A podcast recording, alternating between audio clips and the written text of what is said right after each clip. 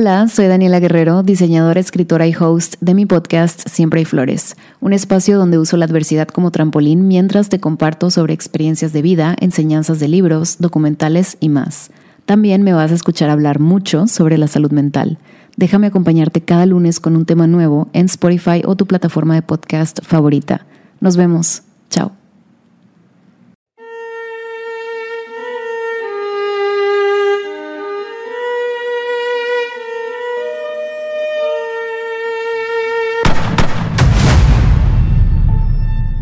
Familia, bienvenidos a un nuevo episodio de La Cinemafia. Antes que nada, muchísimas gracias a Starlet Project y a Genuina Vida por producir esto. En esta ocasión tenemos como invitado a la peli de la semana y vamos a hablar sobre The Northman y la nueva generación de los directores de Lo Perturbador. Estamos nada más y nada menos que otra vez con la peli de la semana, peli de la semana, peli, ¿cómo estás? Muy bien, gracias por invitarme, repitiendo. Repitiendo Se, se por... empieza a repetir la baraja ya. No, pero se nos repite la baraja por una ocasión muy especial porque aquí, ante ustedes, hizo una de las voces de The Northman en la versión en español. Sí, es cierto. Y entonces queremos que nos cuentes Sí, toda claro. tu experiencia, además que eres un experto en estos directores que platiquemos al respecto. Pues nada, este es una película que me gusta mucho eh, y curiosamente dio la casualidad del azar de que me llamaron, no sabía ni qué iba a hacer y ya me pusieron ahí la pantalla y dice, vas a ser un hijo de puta, que no sé qué. ¿Pero te habló Universal Studios o quién te habló? Pues no sé, son unos tipos. Mira, yo una vez en el Instagram dije quiero hacer doblaje y me empezó a llamar gente que no sabía ni quién era, ni cómo consiguieron mi teléfono y voy. Igual podrían secuestrarme. Es un. ¿Qué papel fuiste, güey, en la película? Soy el tipo al que le cortan la nariz. Ay, es un buen papel. oye, oye, es un sí, buen es un papel y además tiene esta frase que es muy icónica de Sí, sí. su Dios es un. ¿Y fue es- un día de grabación? Fue un día de grabación. No, de, de dos horas. ¿Pero ya habías hecho doblaje anteriormente? Había hecho. eh, hice Jurassic Park y e hice. Jurassic Park. Jurassic cosa, Park, La de Jurassic- ahorita. Ah, Jurassic World, o sea, pero ¿aquí al, al Ah. niño o al joven o qué? No, a un fulano que va en una camioneta. Es que no la he visto, entonces no sé quién demonios Ah, es. la nueva, güey. La Ah, nueva, la nueva. nueva, A ver, pero ¿cómo se dio tu incursión al doblaje? Porque me llamaron, o sea, yo en Instagram puse, me gustaría Ah, hacer ok, doblaje. fue como Y entonces thinking. alguien me dijo, voy a pasar tus datos. Y dije, bueno, ok, este es mi teléfono. Ay, Almar, ponte me buscar, ¿qué hacer lo llamó, mismo? sí, sí, hazlo. Yo hacer doblaje, no. Entonces ya me llamaron y siempre son como sorpresa porque no puedes decir. Entonces siempre me meten ahí. ¿Y la otra Mm. cuál fue? Que también, bueno, igual no, no, no, ni me acuerdo cuál fue, pero... Ah, la de House of Gucci. No. ¿Quién fuiste en House Fui of un Gucci? asesino, el asesino de... Ah. ¿Cómo hacer, güey? Papeles Oye, sí, está. Pero la, la- la de la nariz es el mejor que tenía. Sí, la verdad, tiene unas sí. frases... ¿Has actuado esa alguna vez? frase- O sea, fuera de doblaje has actuado. No, nunca he actuado, ni quiero, pero Ya. el doblaje sí me, me gusta, se me antoja. Está chingón, güey. Sí, está padre. Oye, Pero pero, sí. además hacer doblaje en una película, en una película de Robert Eggers, o sea, está. Sí, sí, sí, Son sí, no, la de verdad es que, trabajaste para me Robert. Eggers, güey. O sea, En Exactamente. mi currículum. Y a ver, Pero sí, no, bien. cuéntanos eh, qué te pareció la película. Pues me gustó, se me hizo una película, este, eh, pues vamos, es una película de 90 millones de este güey, que se siente como una película de 90 millones. Totalmente, hasta más, güey. Sí, sí. O sea, Sí, sí. está cañón. Sí. Y, y sí me, me maravilla un poco la libertad que tiene, porque es un tipo que no es precisamente como muy comercial, pero que siento que le dan una libertad que no sé por qué la tiene, porque precisamente sus películas no son como muy... O sea, yo no sé quién dijo, vamos Pues a darle creo que 90 es- millones. es H- Pues, güey, lo que dijo fue su carrera, güey. Hizo The Witch, hizo The Lighthouse. Pues ya se lo Claro, ganó. ya se lo ganó son, pero son películas densas, ¿no? Sí, Sí. son películas de esas, pero pues, también han sido muy taquilleras. The Witch empezó con 4 millones y recaudó. Sí, la de Witch le No, fue y luego lo O que decía sea, Steffi es que cuando estamos en la premier es que, güey, la gente se emocionó con- con- por esta película como si fuera un Avengers o lo que sea, ¿me entiendes? Qué chingón que la gente esté emocionando Sí. por una película de un director independiente, por decirlo así, una película que no tiene un background, por decirlo así, no tiene un material original como Star Wars, como Claro, Marvel. sí. claro. Está chingón. No, aquí nos eso. encantó. Bueno, no, sí tiene material. fascinó. A mí me fascinó No, The Northman. A mí me hizo, Sí. o sea, mi favorita de él es The Lighthouse. ¿La ustedes Yo-? Sí, Life was Yo increíble. salí de ver The creo- Yo Northman. creo que mi favorito. Y ¿Es tu pensé, favorita? justo ese es el problema ahora que tengo. No sé cuál de todas sus Está películas está es mi cabrón. favorita, porque a mí The Witch me- es, yo creo que mi segunda película de horror favorita me enloqueció. Ah, sí, Se me hizo de horror de lo más sofisticado que he visto.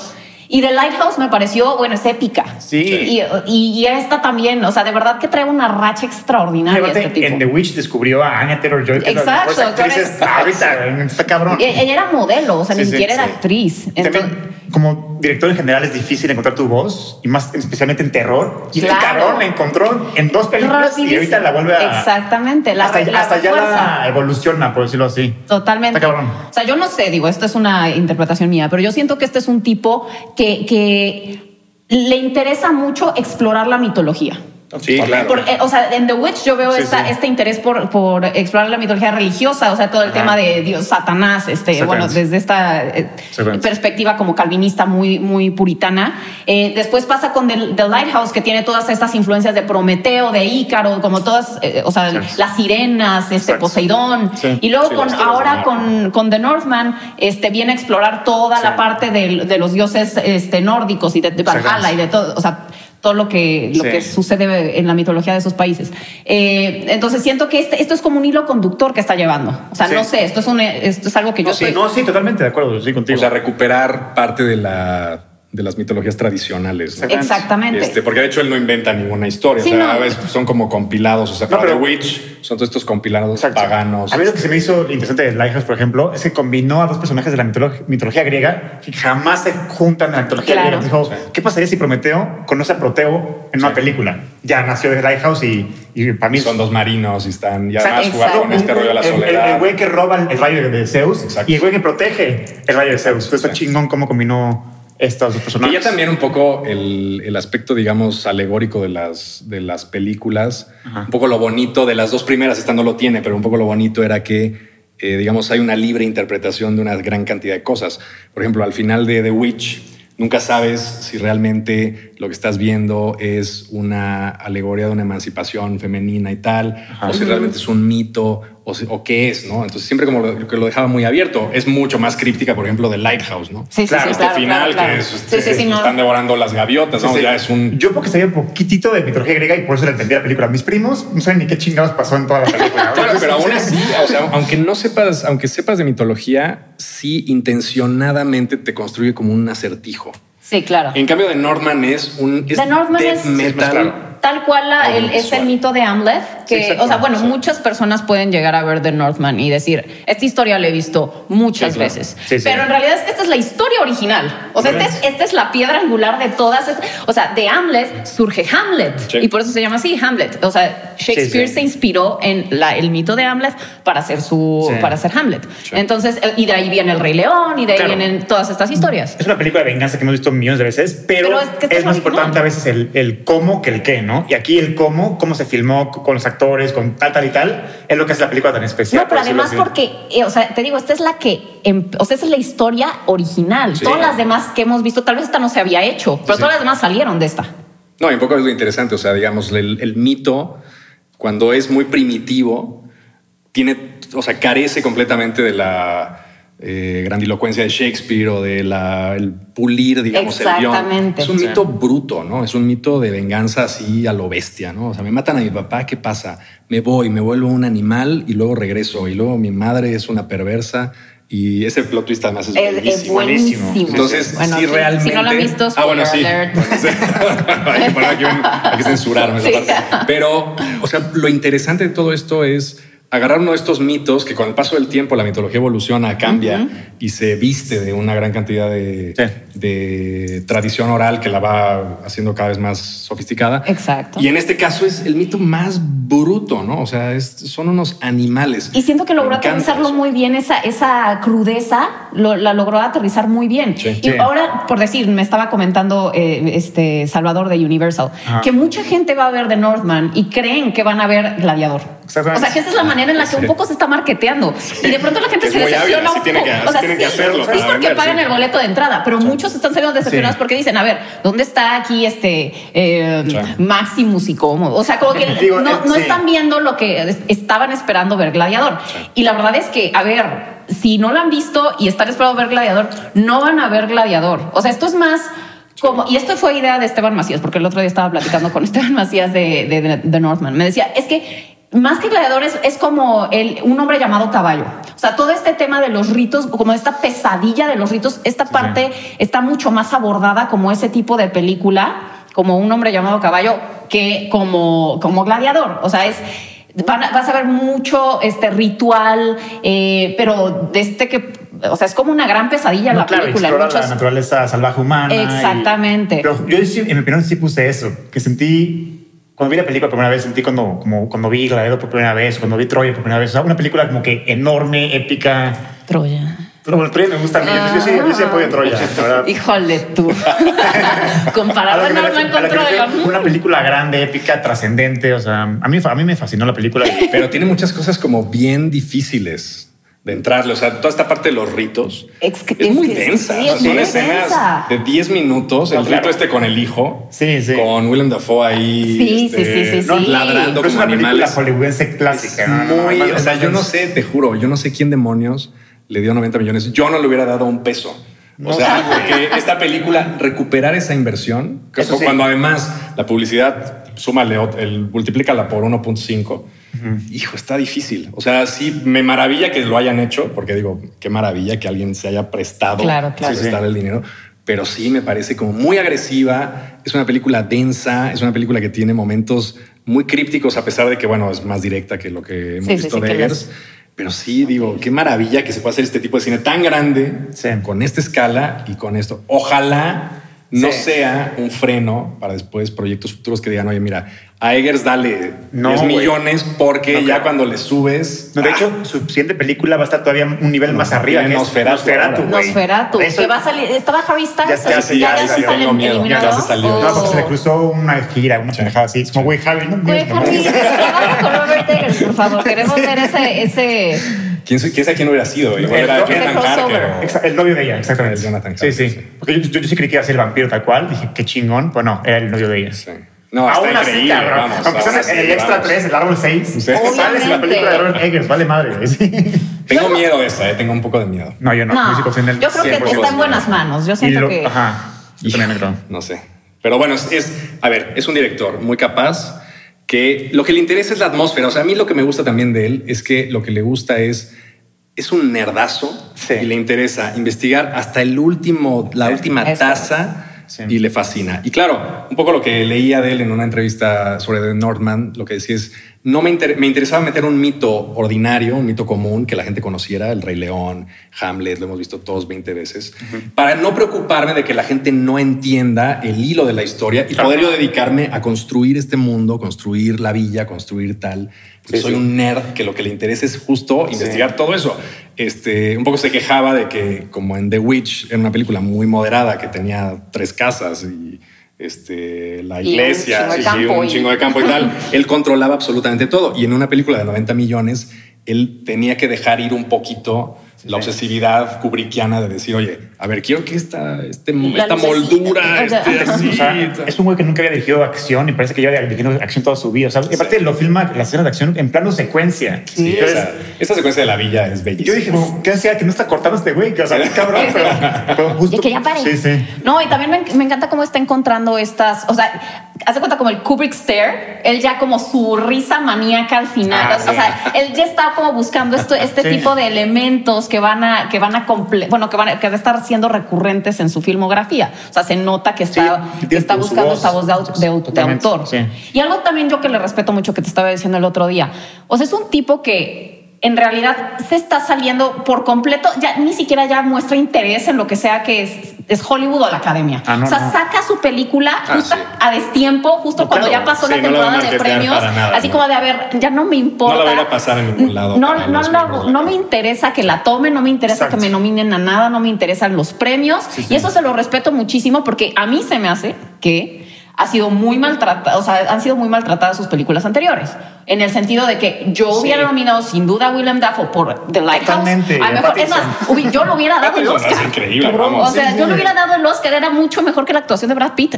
Perdónenme, aquí Sí, sí, se sí, sí, sí, ofenden. totalmente. pero, o sea, Brad Pitt tenía una actuación Sí, muy so-so cuando ha tenido mejores en su carrera.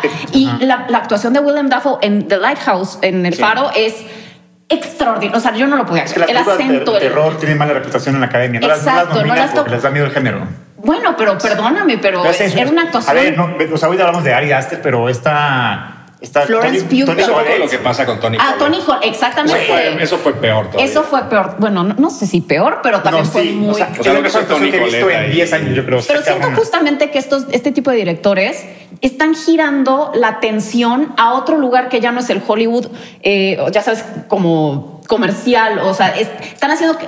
O sea, todas las películas que está haciendo A24 y, o sea, y estos directores están haciendo que la gente se vuelva muy cinéfila, muy fan, muy clavada, pero ya fuera del foco de Hollywood, lo cual me parece muy positivo porque siento que lo que está haciendo la academia últimamente Sí. es desastroso. Sí, Pero están regresando el poder a los directores y se están quitando los productores. exactamente, se exactamente. se perdió. claro, fíjate, ahí sí no estoy tan de acuerdo. No. Porque, eh, digamos, esta parte, o sea, esto no es nuevo, digamos. O sea, siempre ha habido buen cine de terror. Sí, sí. Durante toda la historia del cine hemos tenido a Argento, hemos tenido a Fulci, hemos tenido Claro. un O sea, montón sí, de pero directores. no crees que la gente que lo, obviamente, pero no crees que la gente que, que es más un nicho. Y siento que ahorita ya no está siendo tan de. Siento que se está volviendo muy popular. Precisamente porque detrás de estos hombres y mujeres que dirigen cine de terror actual, hay una compañía como A24 que produce y mueve las películas. O sea, todo lo que no hace Eggers Sí, lo sí. hace A24. Y entonces la marca de A24 me parece que está empezando a hacer a lo mejor una... Un poco mira más. Un lo que- poco, no, un poco una piedrita en el zapato porque Ah. ya empiezo yo a notar que muchas de las películas de A24 tienen de entrada los mismos actores reciclados. O sea, por Sí. ejemplo, el- eh, esta película del Caballero Verde Sí, sí. Ah, tenía precisamente al mismo de The Witch, que tiene esta voz fantástica que es el Caballero sí, sí. Verde. Ajá. Sí, sí. Este, y se van reciclando y también los, las atmósferas son similares. De hecho, el Caballero Verde tiene mucho de The Witch. Sí. Este, como que ya siento yo que a lo mejor un poquito es, a ver, esto ya nos funcionó, Ah, ya empezamos a crecer, tenemos que producir ya no una película al año, sino cuatro. Y entonces ya eso involucra un procedimiento de, a ver, bueno, esto ya sabemos cómo va, hay que replicarlo, hay que hacerlo, hay que moverlo así. Entonces, no sé qué tanto Pero siento que dentro de todo sí sea están. así. O sea, ahora, el interés me fascina. O sea, lo que dices es cierto. La gente está más interesada ahora en un cine más extremo que a lo mejor te saca de onda y te da horror este, de la peor forma posible, pero no me queda tan claro que sí sea Pero, algo que pero vaya así. finalmente eso, a lo que voy, a lo que iba con esto es que es una productora independiente. Compa- Sí. independiente, pero comparada con los estudios Ah, no, bueno, claro, o sea, eso, es- supuesto. eso es a lo que Sí, voy, que, o sea, está fuera de los estudios. O sea, y que los estudios, y la verdad es que ahorita traen toda una onda de reboots, remakes, de este, eh, Marvel, eh, todo esto, y, y- y siento que esto es una, un buen No, está muy interesante. es sinónimo de prestigio, A24. Está- Vende eso, prestigio. Es que vende eso, la marca. Sí, sí. Pero han sido sus películas Ajá. muy maltratadas por la academia cuando ha habido grandes actuaciones, grandes, o sea, siento que, claro. que Sí, sí.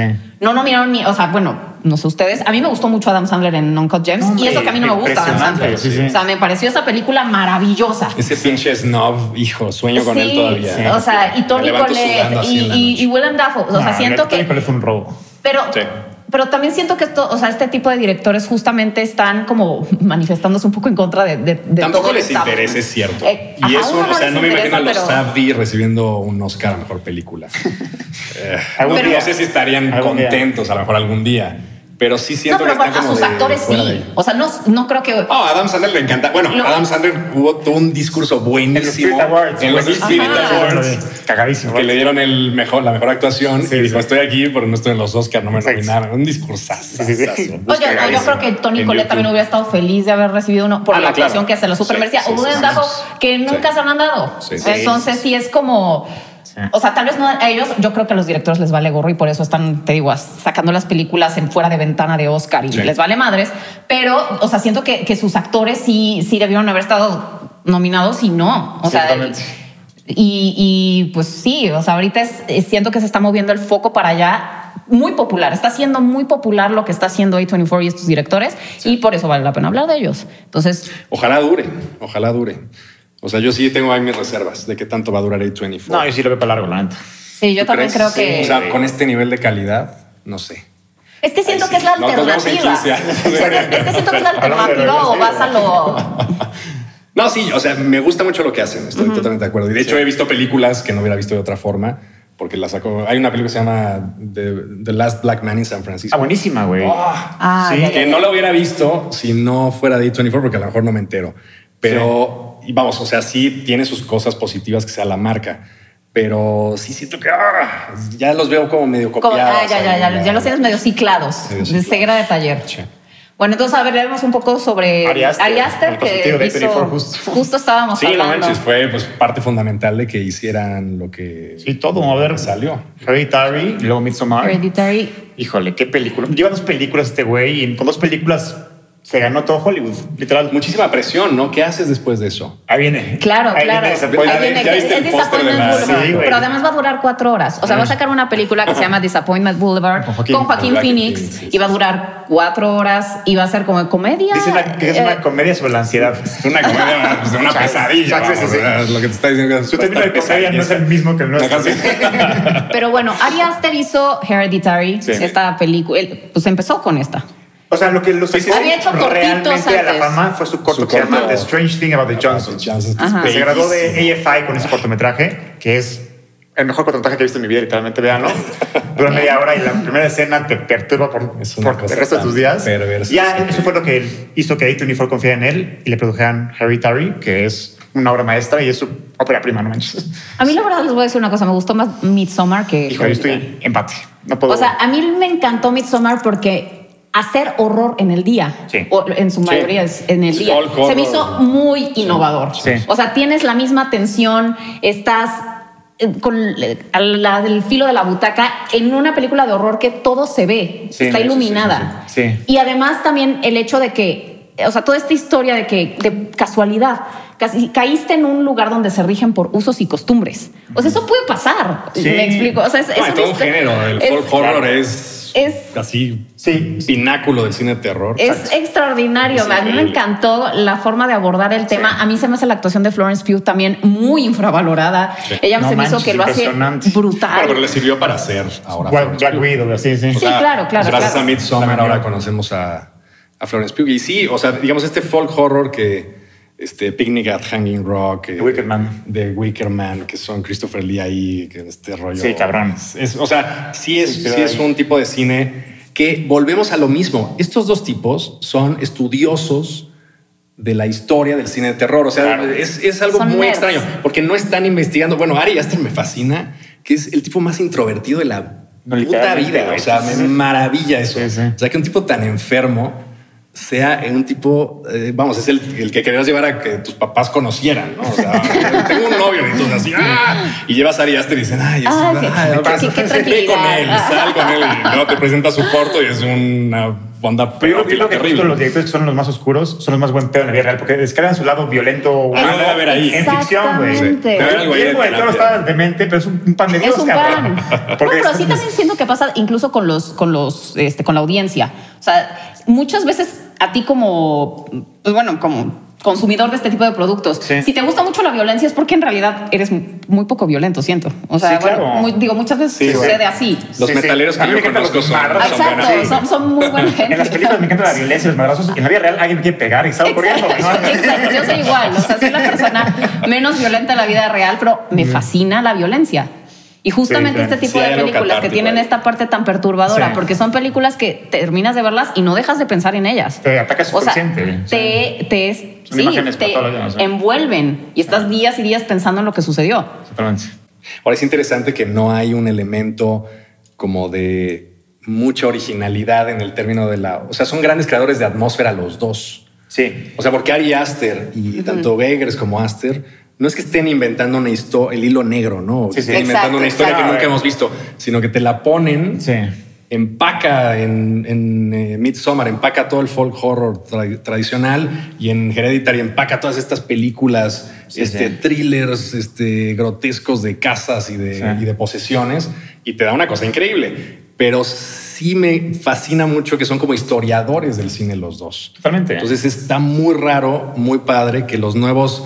Lo mismo con Jordan Peele. Si vamos a hablar de Jordan Vamos Peele, a es la Jordan misma Peele. historia. Es un cabrón que está tratando de revivir Sí. Twilight Zone. O sea, son nerdazos Sí. que de alguna forma han estudiado, han pasado toda su vida viendo cine de terror y cine de género y, y dicen, voy a hacer mi película de esto. Entonces voy a hacer mi película de vikingos, voy a hacer mi película de casas embrujadas, voy a hacer mi película de folk horror. Sí, sí. Entonces es muy interesante cómo absorbiendo toda la cultura puedes generar un remix muy padre, que es un poco Tarantino revisitando el cine de terror. ¿no? Sí. Entonces es Bueno, interesante. y lo- sí. algo que también me parece muy curioso de Jordan Peele es esta parte de comedia que tiene sus películas. backstory, porque es- sí, o sea, es, es horror, pero, pero logra integrar esta parte cómica muy, muy orgánicamente y lo hace muy bien porque él es comediante. O sea, Sí, él estuvo- él, Sí, estaba en, Mad TV eh, Sí. y en, creo que también hizo cosas en Saturday Night Live. Sí. o sea, Sí, sí, es, es puro humor. ¿Cuál O les sea, más? ¿Get Out o Oz? Ustedes. Eh, no, pues Yo Get Out. odio Oz. No mames. La ¿Por qué, güey? No, yo no la odio, pero Get Out a mí me pareció una gran sorpresa. A mí Get Out sí me gusta. O sea, yo llegué a la sala de cine, me acuerdo, fui en Los Ángeles, en, en The Grove, y no tenía nada que hacer, estaba sola y dije, ay, me voy a meter esa película. Y salía, pues, este, es Daniel Kaluuya, Sí, Daniel con, sí. con Amanda Pío en el póster, pero ella salía toda sonriente y él también. Y entonces yo creí que iba a ser Una película. Yo creí que iba a ser como Guess Who's Coming to Dinner. O sea, creí que esa era la historia. Y entonces, ya sabes, yo ahí me me meto a la sala y de pronto veo lo que está pasando y digo, esto no es Guess Who's Coming to Dinner. Esto es, No. o sea, Sí, es sí. otra- me sorprendió para Claro. bien muchísimo porque no esperaba Sí, ver sí, eso. O sea, era la única que me tocaba del horario. A mí me gusta más Oz, la verdad, honestamente. Y aparte, Jordan Peele escribió primero Oz, pero dijo como esta película no que me la van a producir. Entonces Ah. hizo Get Out para que le pu- pudieran hacer Oz después. Es que su, a ver, su pitch era que tenía, corrígeme si me equivoco, tenía, este güey estaba haciendo comedia Ajá. y dijo, voy a hacer, mientras estoy haciendo comedia, voy a escribir cuatro películas de terror social. Exactamente. Entonces, como que tenía esos drafts, ¿no? Tengo, voy a hacer estas. Sí, sí. No sé si son tres o cuatro. Tres. O sea, de hecho, no sé si la que viene No. todavía es parte de su Sí, rollo de horror social. Sí, Nope. Que no nos han querido decir muy bien. Es de que, Alien, "Ay, es unos, de- es de Aliens, unos claro. este, Sí, torbellinos una ahí, vaca una vaca volando, volando. y y unos globitos, Qué bueno. no. Pero este, tenía como esa idea de hacer horror de corte social. Ahora, Get Out también me parece muy buena.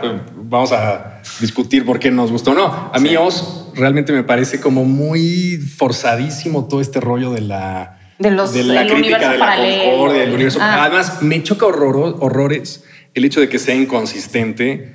Algo, o sea, me planteas un universo Exacto, físicamente inconsistente y ya no puedo con eso. Ya no puedo totalmente. con eso. Sí, o sea, si hay un laberinto abajo donde todo Oye, es igual, justo- pero no hay manera de que Sí. sobreviva. O sea, ¿y quién lo hizo y por qué tiene o sea, muchas preguntas que no, nunca se resuelven, pero también este que te iba a decir, ese fue el pego. Pero el rollo, por ejemplo, me gusta mucho Oz el inicio. Me parece extraordinario. O sea, el la- planteamiento, digamos, brillante, en sí, que sí. estas mujeres nacen con las tijeras sí, sí, y sí, van sí, sí. Y la metiéndose secuencia en de la las casa, cuando- casas. cuando llega la Ah, familia falsa, güey, no me Esa la edición que manejas. buena. Con la Alexa. La parte de la Alexa. Y la, la- la- actuación de Lupita Nyong'o igual increíble. Es buenísimo. No, Lupita Y al final Pero ya cuando también. me abren todo el universo y dicen, mira, es que Esto era lo que estaba pasando. El Es final está chingón. mm. O sea, el giro de trama me fascina a mí. Hijo, yo sí, esa sí la sufrí muchísimo. Ah, En cambio, Get Out me gusta porque es una película de tres pesos con un... Menos porque prete- es además mucho menos es pretencioso. súper inverosímil también. Vamos a ver. El Bueno, de que te trasplantan sí, el pero- cerebro y lo ponen en un cuerpo. Sí, sí. Pero el concepto es padrísimo, ¿no? No, pero O sea, además está como como todo envidia el- de los cuerpos todo el afroamericanos. elemento racial que- Soy un que- viejo que sí. pero quiero verme así como Yo en Los. Ángeles, en clase de guionismo, nos pusieron a leer el guion original de, de, de Get Out y no acababa así la película. Ah, ¿no? Se moría el cabrón al final. No, no, no, no lo rescató. Ah, ¿no lo salvaba? No lo salvaba. Ah. Dijo, güey, está muy dark este pedo. Mejor que darle esperanza a la gente con todo este desmadre. Ya. Está bien que lo salve. El tercer acto cambiaron a que llegue al, al amigo a salvar el día. No, pero también todos estos como microracismos que aborda de forma irónica. Ah. Cuando el papá le dice, este... Voté cuatro veces por voté Obama. cuatro veces por Obama. Y ya, ya con eso se siente como Sí, sí. este el Sí, sí. gran defensor de las causas de las minorías. Sí. O sea, o sea, tiene, a mí me gusta muchísimo Jordan Peele porque, in- o sea, justamente, eh, digo, he entrevistado a, a varias personas que han hecho ambos géneros. Una de ellas es Natalie Dormer, la que salía de Marjorie Terrell en Game of Ah, Thrones. Sí, qué chingón. Hizo, eh, o sea, ha hecho ambos géneros. Y me, me comentaba cuando la entrevisté, me decía, es que el horror es muy similar a la comedia. O sea, porque en estos dos géneros lo importante es el timing. Exactamente. Sí, sí, sí. O sea, si no asustas en el momento correcto, perdiste la oportunidad. Si no haces el chiste o el punchline en el momento correcto, perdiste la oportunidad de hacer reír a la gente. Entonces es un, es un género, son ambos géneros muy de, de estar Timing, en sí. el, o sea, de ser muy oportuno. Totalmente. Y que además se transforma en comedia, el horror mal hecho. Exactamente. O sea, Y, y es, Sí, lo sí, sí. brillante, es lo brillante de atrás. Te, te hace reír y también te saca unos pegotototes. Ese güey es el maestro de la Sí, comedia sí. del horror, Sí. realmente. Sí, sí, Estoy muy, muy emocionado por Nope. Creo que va a estar bastante buena. regresa Daniel Kaluuya como, como protagonista. Sí, además vuelve Kaluuya. Sí, vuelve y que le debe la vida, vamos. O sea, Bueno, le debe Daniel la Kaluuya carrera. se empezó ganó la carrera, sí. de la nada. Bueno, ahí sí, fíjate que sí lo tomaron en cuenta ahora que lo estoy pensando. Sí. Y oye, sí él es más querido ahora que lo estoy. No, pero Kaluuya fue por esta cosa, ¿cómo se llama? La de. Sí, sí, la de. Pero no lo nomi- pero sí lo nominaron No sé si por- nominaron por Get Out. No, no, a lo no. mejor sí, no nominaron Ganó era- Daniel Kaluuya por la de. No, por la de, del- la de la Black Messiah, and the Black Messiah. Ah, sí, es cierto, sí, es exactamente. cierto. Sí, sí. Sí, es cierto. Sí, sí. Por Pero, pero sí creo que igual no, igual Estuvo nominado. sí lo estuvo nominado. ¿no? Sí. sí. Pues también, obviamente, inclusión, dijeron aquí estamos. Sí, sí, sí. No, pero también a, Lu- a Lupita Nyong'o no la nominaron, ¿verdad? Cuando hizo No. Oz. No, no, no, por Oz no. No, para no nada. la nominaron. No, Oz estuvo considerada para Pero estuvo nada. nominada también en todo el De circuito, hecho, pero no a ver, para. El score de, de Oz Es es, buenísimo. espectacular. La, la, la, la, la secuencia de créditos, cuando está haciendo un, un dolly out, con, el, con esta ópera impresionante, güey, no mames. Y este sampleo de la canción, es que no me acuerdo quién la canta. Pero I got five Ah, sí, sí, hay. Que la samplean y luego es toda la canción, o sea, todas las cuerdas son el sampleo. No, y luego esa secuencia del baile. Pero la odio. La- el baile contra la pelea. La- impresionante. ¿Eso la odias? No, güey. Es que la odio, oso Dios, no, no la soporto. Pero igual, bueno, 50-50, me gustó mucho una. Exactamente. Esa la odio, igual la siguiente está, vale la pena. Y quien, tú querías hablar de alguien muy importante y por eso trajiste tu camiseta. de Mike Flanagan. Para mí es el pionero de todo este desmadre también. O sea, uno, o sea, unos hizo Hush, que Hush es una de las mejores películas Sí, de pues, terror. buena. Ahorita es el mero mero de la televisión. Él hizo The Haunting of Hill House. También hizo este, Midnight Mass. Para mí lo que más aplaudo a este cabrón de- Pero, del, señor sí, Flan- del señor Flanagan es que, este, mm, o sea, los fans de Kubrick, del The Shining, los del libro odian la película y los de la película odian el libro. Entonces hay como una rivalidad muy cabrona entre estos dos bandos. De hecho, Stephen King, el, el escritor de The Shining, Sí, la Odia la Dice película, Kubrick es un sí. imbécil. O sea, ¿cómo literal. lo puedo odiar? O No sea- entiendo. Yo soy, yo soy team película. Yo también. Pero El final, yo, yo soy team película, Hasta pero el el final. de la novela es mejor el de la novela. Hay que explotar el- el- El- ese- esa escena sí. en la que va quemándose y va Sí. bajando a la caldera. Puta. Pero justo No lo, que, a lo que voy es que en Doctor Sleep, este güey logró un balance perfecto entre las dos. Logró complacer tanto a los fans del libro como, Como a los fans de Kubrick. Es que yo el libro no lo leído. Para mí ¿Tú- hizo tú leíste el libro? El de de sí, y me encantó. bueno. Sí. Para mí Rose the Hat, esta Rebeca, Rebecca Ferguson, Rebecca es de los mejores villanos del, del cine de terror de la historia, literal. Ok. Carismática, cabrona, o sea, me fascinó el personaje.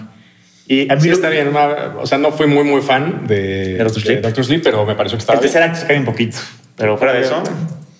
Pero sí me gusta muchísimo eh, Midnight Mass. Se me Sí. hizo una peli- Además, se me hizo una serie que está padre porque todo es diálogo. O sea, toda la construcción de terror y toda la construcción de la acción es puro diálogo. Sí. Y, la- y hacer eso sin aburrir a la gente está difícil. Sí. Está muy difícil. Totalmente. Y todo es imaginarte lo que están pasando estos tipos, este, estos vampiros extraños, que además me gusta que no te enteras que son vampiros. Bueno, sí hay como muchos Claro, guiños. pero sí lo va dosificando muy bien. O sea, la información se dosifica Sí. muy, muy bien.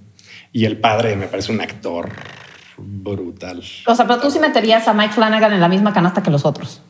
Un nivel más abajo. Es que los otros dos están cabrón. O sea, Robert Es que son sí- más artsy los Es que, es que exactamente, Que siento que es donde se marca la línea entre unos y... O sea, yo la verdad no metería a Mike Flanagan en esta, en, en esta triada, en esa Sí, lo, santísima trinidad a de... Flanagan es encontrar su, su voz como su ya la encontraron, ¿no? Ajá, Pero si eres claro. un productor que estás buscando un director que, que dirija un guion bueno que tienes de terror, Mike Flanagan es Sí, lo podría sin duda la mejor opción posible. O sea, como director es muy efectivo. Sí, exactamente. O sea, es un gran director. Sí, exactamente. Es un gran director. Y creo que además se arriesga en cosillas que a lo mejor otros dirían, no, es que esto es too much o, o es eh, demasiado aburrido. O sea, la apuesta como a, como a mecánicas del guion que no suelen ser como Sí. muy comunes, ¿no? Como que arriesga un poquito ahí, pienso. Sí. Bueno, hablando de directores que trabajan para estudios grandes, James Wan es otro de los que están cagados. Ah, James Wan. James Wan es el director de Conjuro. Que lo amo y lo odio, pero el de, la última la de posesión. Insidious. De, ah, también hizo la de. Insidious. Apenas hizo Son- la de. La de maldito. Sí, la- ma- maligna. Maligno, Ah, no maligno. Pero a ver, ¿Cómo ese- se llama? ¿No te gustó? Malignos no. Ah, sí Esta, a- Maligna, a mí, sí- maligna, a mí me dio maligna, sí. mucha risa. Este, pero güey, Es increíble, maldito. ese empezó con un show en un baño público con 20 mil dólares, una, una locura así, tan poquito. Hizo una de las obras maestras del cine Sí. de terror. Saw para mí es de las películas más brillantes del cine de terror. Y eso fue lo que lo despegó a, Hollywood. Después hizo El Conjuro, que a mí de las películas a más me perturba de me la vida. fascina. Es buena, sí. Es buenísima. Además, ¿qué, qué huevos de cabrón, porque ¿Cómo se llama? Bethesda. ¿o ¿Cómo se llamaba la bruja horrible? Este sí, la bruja. Imagínate me nada miedo, más, o sea, ser el, ser el inventor de una saga, o sea, como decir, a ver, voy a hacer So, una película que tres pesos, súper inteligente. De repente el cadáver al final se le va. O sea, es Brillante. fantástica. Sí, es sí. una gran película. Sí, sí, sí. Ahora, Una gran- hacer eso y que luego digas, ok, esto ya lo hice, next. Ahí les dejo, ahí les dejo el Mi chaparro. franquicia, sí, sí. Bye. Luego, hago el conjuro. Este, película estupenda, todo el mundo le fascina. Todos dicen, ah, es el nuevo cine de terror, este, Cabrón, sí, sí. reformando las casas embrujadas. Ahí se las dejo. Este, o sea, me encanta que es un tipo que, vamos, sí, sí, a lo mejor la hace primero o segunda, pero después dice, no, ya hagan lo, lo que quieran ustedes con sí, esto. sí, sí, sí. Yo ya inventé este rollo. Sabe ya se lo arrancar doy. esos Adiós. proyectos. y Digo, luego ahorita ya salió de género, ahorita está dirigiendo Aquaman 1 y 2 Ah, es y, cierto, sí. y Fast and Furious A ver qué 7. sale. Tengo ganas de ver. Yo no soy muy de superhéroes, pero sí me voy a echar. Aquaman las 2, de- son- la Aquaman es buena, pero O sea, me pero él también que... dirigió la 1. Sí. a- Ah, sí. Oye, pero a mí De hecho, hay me un cameo de Annabelle en la película.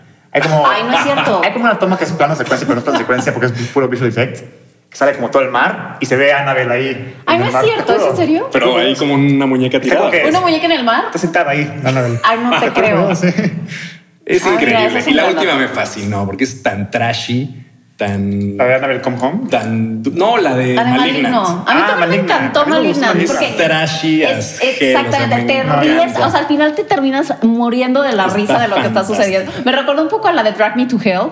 Que Ah, claro, de Sam Raimi, que de también Sam es otro tipo de ese Es- estilo. Exactamente. Es Sam otro tipo de ese estilo, puro cine. O sea, Sam Raimi con Un estas poco más películas de gory. Evil Es, este, siento que. Gory, sí. Ajá. Exacto. Ahorita, bueno, dicen que Doctor Strange tiene un toque de terror, ya veremos. Yo no creo porque es Marvel, pero, pero ojalá es- sí Sam Raimi sí meta su... Yo confío muchísimo en Ah, Sam 100%, sí, güey. O sea, Spider-Man 2 me parece. Sí, no, la 3 falla porque el estudio se metió cabrón con él, si no, no hubiera fallado la película. Pero es increíble, es un director, ¿sabes? Sí. Y es justo eso, porque el, el horror también tiene una parte que, digamos, eh, cuando exageras, cuando lo llevas al límite, al extremo, cuando cruzas la frontera Sí, de lo sí, serio, Sí. es difícil manejarlo, pero lo puedes hacer muy bien. Sam Raimi tiene una obra maestra que es la última de la trilogía de Evil Dead, no sé si la han visto. Sí. Que se No. llama Army of Darkness. Sí, sí. Que es la, la tercera. Que Army un- of- of Dark- Viaja, ah, no, al, no, no, no, no, no, esa- viaja al pasado. Este, no, no es la de. La era de. Army of the Dead. Yo creí que era la, la La de nueva Zack de Batman. Exacto, No, exacto. no, no. Bueno, ah, viaja al pasado este, con unas brujas. Es una cosa medieval súper trash. O sea, lo más trash del mundo es buenísima. Te mueres de la risa. Y con este rollo Ash. del. con Ash. o sea, es- ¿Cómo se llamaba el, el, el, este, el hermano que traía aquí colgado? La... Ay, no me acuerdo. El. Bueno, no sin spoilers, Gerald, pero. ¿no? Ah, Gerald, no. Sí, era algo así, ¿no? Era Era, como- era algo así. Era Ge- Mi, mi sí era hermano se acordar por ahí cómo se llamaba. Pero es grandísima esa película. Buenísima. Grandísima. O sea, porque es ridícula. O sea, es flagrantemente ridícula. Y el güey quiere hacer algo súper ridículo, que además carísimo. Yo no sé, creo que costó 30 claro. millones. Este, pero ridículo en el buen sentido, si es que es. Ojalá después de, de Doctor Strange regrese a el terror. Sí, me gustaría que volviera al terror, sí.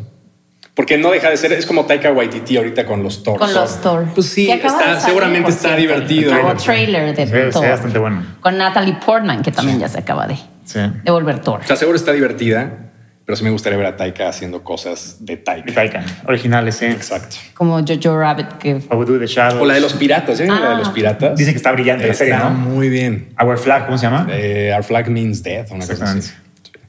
Está bastante bien. Es un tipo muy inteligente, el Taika. Pues ya abordamos a todos estos directores de una pasada. Pues muy bien, muchachos.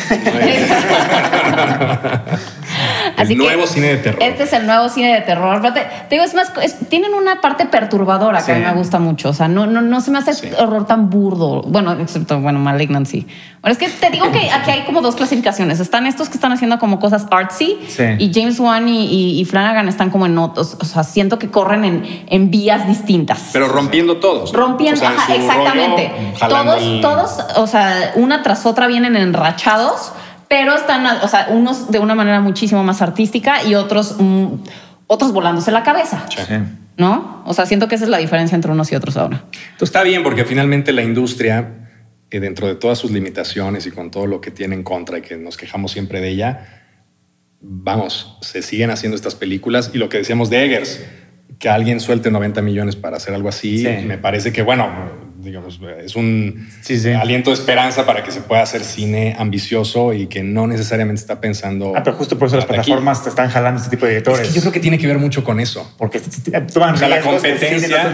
exacto, y que de repente dicen las productoras, a ver, Como vamos a diario. hacer, estamos en esta onda súper convencional, vamos a meter una Claro. que al menos rompa un poquito. y Bueno, pero también por eso, por los 90 millones le están marketeando como si fuera gladiador, porque necesitan Claro. que la gente Claro. va- necesita recaudar en la taquilla. Y, me- digo, tiene tiene un un super cast cast que la verdad es que es bastante jalador. O sea, Alexander No, Skarsgård viene y el con trailer es Anya Taylor llamativo, o Joy sea, está. Mis, mis amigos todos se mueven por esa película. No saben ni Claro, no sé ni de qué se trata, pero sí, sí, sí. Que ahora está padre porque la, la idea original de la película surge porque Skarsgård se sentó, o sea, es de estas comidas que dicen, quiero conocer a Robert Eggers. Entonces Skarsgård le, mar- le marcó al publicista o al, al, este, yo que Sí, sé, sí. Robert Eggers, O sea, y le dijo, vamos a comer. Entonces él dijo, vamos. Se sentaron en una mesa y entonces le dijo, este, pues nada, vamos a platicar de quién eres. No tenían un solo proyecto. Y el tipo le dijo, yo tenía una película de vikingos, Alexander, este, con tu productor de The Witch y no le, no- no le hemos podido levantar. Y dice, ay, acá. Entonces el güey, y, y entonces este dice, yo tengo tu película de vikingos.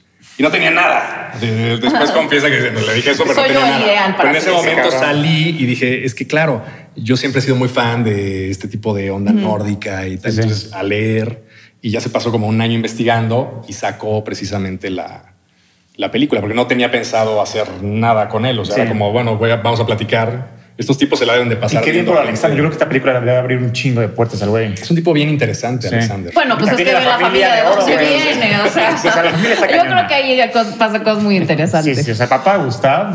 el papá Star Stellan. El de Marvel, el de Mamma Mía. Luego Sí. sigue Alexander. Alexander. el O sea, el papá es Stellan Skarsgård.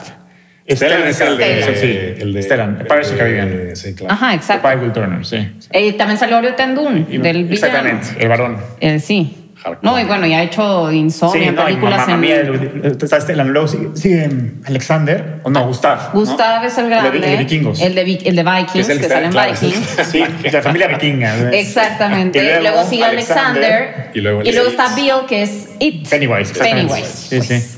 O sea, una familia de mucho Puro talento. talento, sí, sí. puro El padre debe talento. ser castrante, debe ser como el de Succession. Sí, Porque sí, no hay manera de que todos sean actores. Debe ser un tipo Sí, sí. terrible. Sí, sí. No, pero también se ve además. Sí, o sea, sí, sus- sí, los sí. papeles que hace. También es en la Es el de Breaking the Waves. Breaking the Waves, Y el de- claro. Y en la chica el talón tatuado también. Ah, también sale en Nymphomaniac. Sí, sí. Nymphomaniac. O sea, es el actor de plano de De este. Exactamente, de Last Frontier. A mí él se me hace muy infravalorado. Sí, se no, de los mejores actores que totalmente. están trabajando No, lo que es en Breaking the Waves. Es lo es que sí, puta Es de los y mejores actores de terrible. reparto de la historia, literalmente. Sí. Como, como- como protagonista a lo mejor y no, pero como reparto, sí, Sí. bastante bien. Ay, pero es que esta también película abierto, Insomnia que hizo, que después hicieron como un remake con Al Pacino que no. Sí, la de Nolan. Que- ajá, pero originalmente la versión sueca que él Sí, sale sí, de es de- protagonista es, bueno, sí, es buenísima. Sí. Sí. Es que los suecos están cabrones. Los suecos están Sí, cabrones, estaban están muy bien. Y además tienen todo este como eh, esta herencia de todo lo que hizo Bergman. Entonces como que tienen este estilo de actuar mucho más introspectivo, Claro. muy, o sea, muy, muy violentos, ¿no? Son violentos Ajá, como, en, como en cosas muy intrascendentes, pero súper violentos, ¿no? Super, diálogos súper agresivos, ¿no? Bergman tiene una violencia Bergman horrorosa, espe- espeluznante. Ay, esta película que la de Sonata de. Otoño de la Ah, mamá y la hija. ah, sí. Co- Qué cosas se dicen. Sí, sí. O la de Durísima, las hermanas. gritos y ¿no? Gritos susurros. y susurros, Uf. Sí, no. pura violencia. Bueno, y la de Persona. Persona, Ah, bueno, y Persona la de es una esta de las mejores que acaban de- hacer con el novio del internet, el otro novio del El otro. ¿de quién? Oscar Isaac, este, escenas de un matrimonio. sí, sí, ah, sí. escenas de un matrimonio. era claro, era, era está- originalmente sí. de Bergman. Que hicieron serie con Jessica Chastain y. Oscar Isaac. Yes. ¿Les gustó? A mí me encantó. Mí Yo no he visto la serie, yo la pura película. Yo no, sí vi las dos, también la de Bergman. Y está. Está buena, ¿eh? yo eh, también tenía cero confianza y sí. Pero la de Bergman es mucho más agresiva, me acuerdo. O sea, no- Bueno, es que hay una violación es que ahí. Exactamente. Y hay y mucha violencia Hay doméstica. mucha violencia doméstica. Sí. Ahora, este está también. O sea, sí, está pero mucho está- más está, este, acorde a los tiempos. Este, azucarada. No puedes violar a tu esposa, En televisión, ¿verdad? Pero sí está dura, está Sí, sí, sí, sí, sí. Pues espero, que hayan, espero que se hayan apareado Oscar Isaac y Eh, y- Jessica. Seguramente sí. No, pues entonces que se supone que son súper cuates. Nada más. Sí. Venga, pues muy bien. Lo logramos. Lo logramos. Yo pensé que no, no, muchachos. no- no lo íbamos a lograr. Pues Bueno. muchísimas gracias Sí, por habernos acompañado en este episodio de la Cinemafia. Recuerden suscribirse, tocar la campana, recomendarnos, porque están aprendiendo aquí mucho de cine, muchachos. Entonces, por favor, recomiéndenos y para que esto siga en pie. ¿Está bien? Bueno, pues muchas gracias por haber. Adiós. Hasta Por habernos escuchado, gracias Peggy Gracias, por haber. No, estado con nosotros. invitarme. Siempre es un honor Gracias. Tenerte otra vez aquí. pronto. Gracias. Nos vemos. Que les vaya bien. Bye.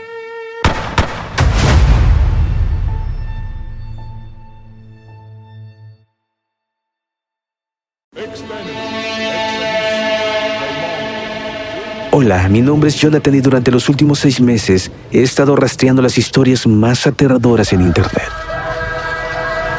Desde padres poseídos por demonios hasta mecánicos asesinos. Estas son historias de todo México y estoy listo para compartirlas contigo. Escucha archivos perdidos en Apple, Spotify o donde sea que escuches tus podcasts.